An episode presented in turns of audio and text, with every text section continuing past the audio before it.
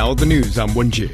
Official data shows China registered around 5.5 million passenger trips by train on Saturday, the first day of the Chinese New Year. That was a 60% decline compared with a peak on Wednesday. Sunday is expected to see a 70% increase in traveling by train from Saturday.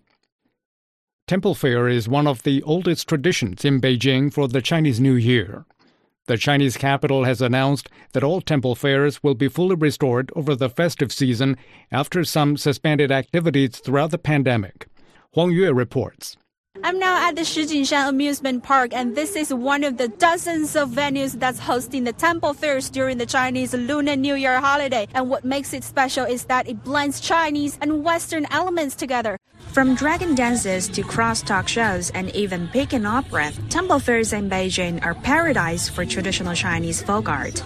Many people are attracted to the booths displaying traditional handicrafts such as sugar figurines, paper cuttings, and silk flowers. Food trucks are everywhere, selling all kinds of snacks, kebabs, fried chicken, grilled squid, you name it. Many say they love to eat at temple fairs and not only when hungry. What they really crave is a taste of childhood.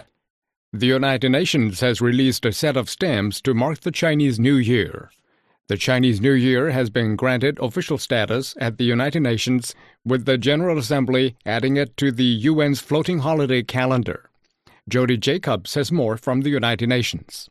At the United Nations Postal Administration, they're getting ready to celebrate the Year of the Long. Long is the Chinese word for dragon. Sergio Baradat is the department's lead graphics designer and creates a series of Lunar New Year stamps every year. Staff here at the United Nations headquarters and several offices around the world have often celebrated Lunar New Year by hosting various informal events. But this year, they have the option of spending the day with family. For more than a decade, Chinese national working at UN offices, as well as the permanent mission of China to the UN, have been actively advocating for the inclusion of the Lunar New Year into the UN calendar.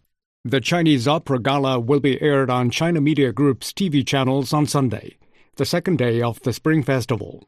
With cutting edge technologies, the show integrates traditional Chinese opera with ancient poetry, traditional Chinese music and dance, martial arts, and folk customs. Some of the highlights will be available on digital platforms. The Ministry of Commerce says China's outbound investment rose steadily last year. The ministry says China's non financial outbound direct investment increased 16.7% year on year to nearly 917 billion yuan in 2023. In U.S. dollar terms, ODI totaled $130 billion in this period up 11.4% from a year earlier. Non financial ODI in countries participating in the Belt and Road Initiative came in at 224 billion yuan last year, an increase of 28.4% year on year. The Afghan Deputy Prime Minister for Political Affairs has said the country's permanent seat in the United Nations must be given to the Islamic Emirate.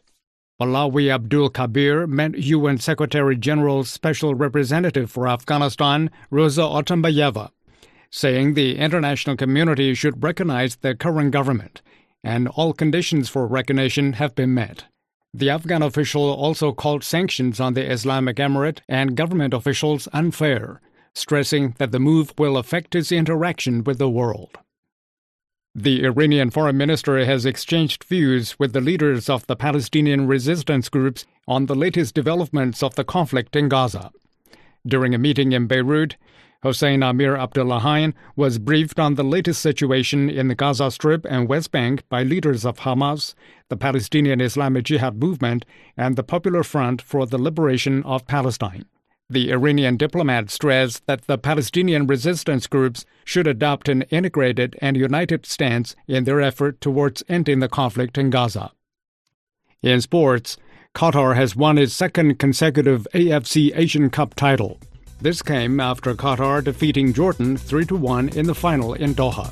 And that's the news. I'm Wenjie.